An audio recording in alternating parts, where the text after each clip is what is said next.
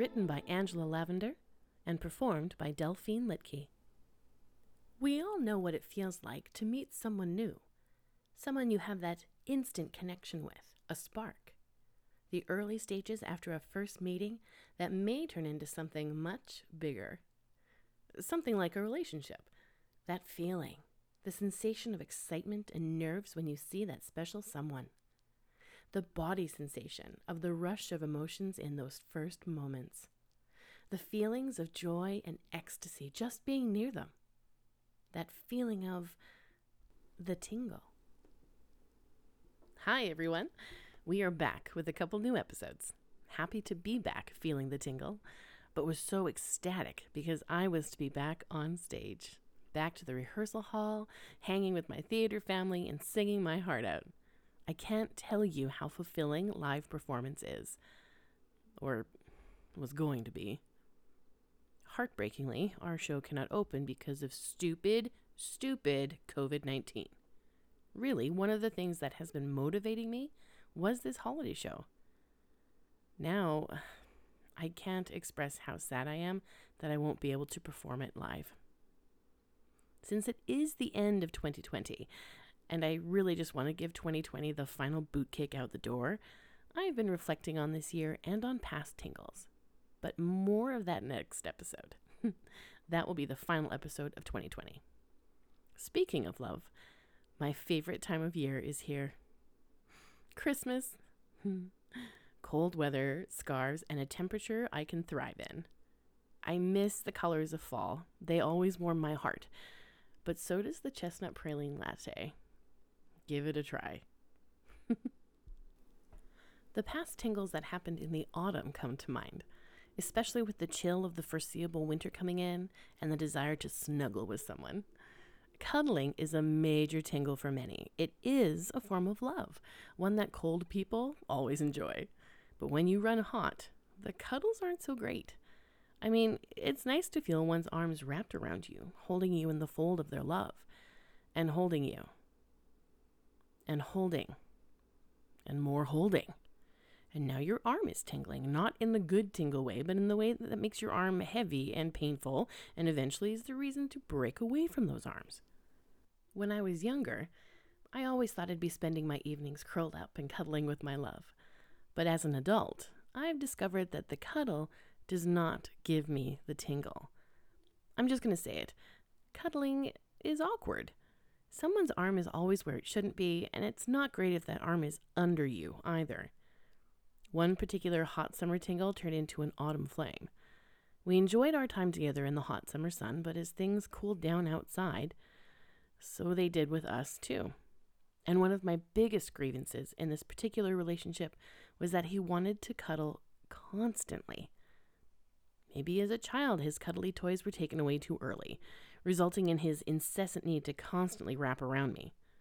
Though I am a teddy bear at heart, these cuddles began to sum up what I was feeling about that relationship. The cuddles had turned into smothers.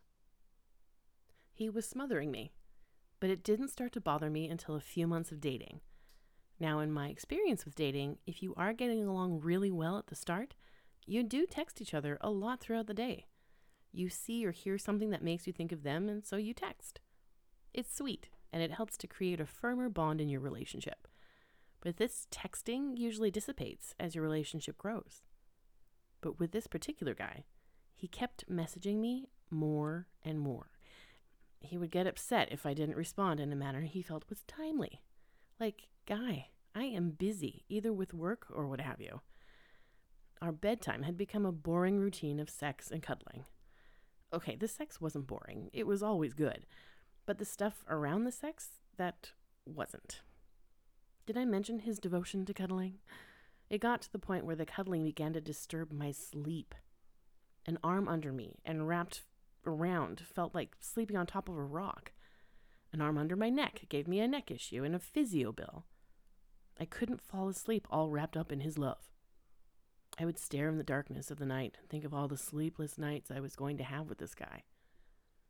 In the morning, I would look at my reflection in the mirror, staring at the black puffiness under my eyes. Didn't sleep so well last night, huh? Yeah, 'cause your arm was as comfortable as that princess sleeping on top of a pea. And then when I was about to fall asleep, you moved your arm and began stroking my back, which I have told you keeps me awake rather than lulling me to sleep.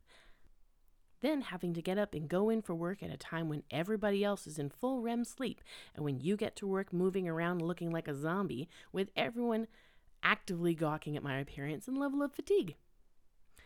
With the weight of his arms and my physio bill, I decided to end things with him. He didn't take it well and said something around the lines of, I even cuddled you every night. Isn't that what women want? No. Nope. I had told him more than a few times, especially while seeing the physiotherapist, what I needed. But he needed that feeling of providing love and security in the form of bare arms tightly wrapped around his partner so that she was where he wanted her. And that is why I broke it off. And why I don't date cuddlers. Season 2 of The Mandalorian dropped on Disney Plus on October 30th.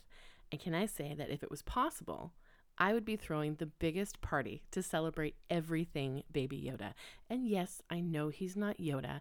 And yes, I know he has a name, but I'm not going to spoil it here, so just don't come at me. Now, you can more than hear how tingly I get when I talk of Baby Yoda.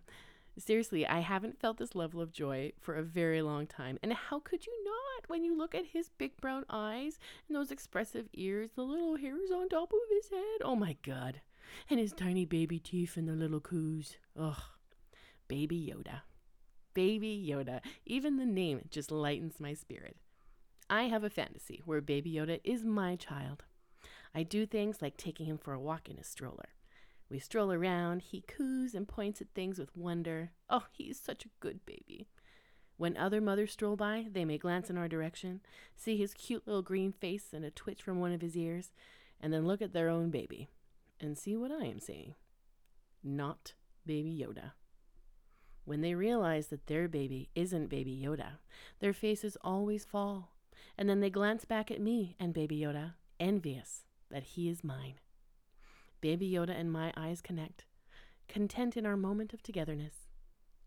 If we were living in a real life musical, I am sure that one of our big numbers would be When I see your face, there's not a thing that I would change, cause you're amazing just the way you are.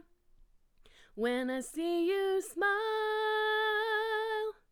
the whole world stops and stares for a while. Baby Yoda, you're amazing, just the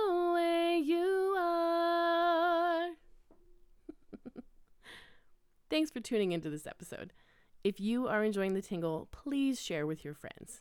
If you have an affection for Baby Yoda, a story about cuddling, or song suggestions, email us at thetinglepodcast at gmail.com. I look forward to hearing from you. Until then, stay safe. Thank you so much to the amazing Nikki Kennedy for our opening song and for the music in the Tingle podcast. You can find her at nikkikennedy.ca or on Facebook, Instagram, Twitter, and YouTube with the handle Nikki Kennedy CA.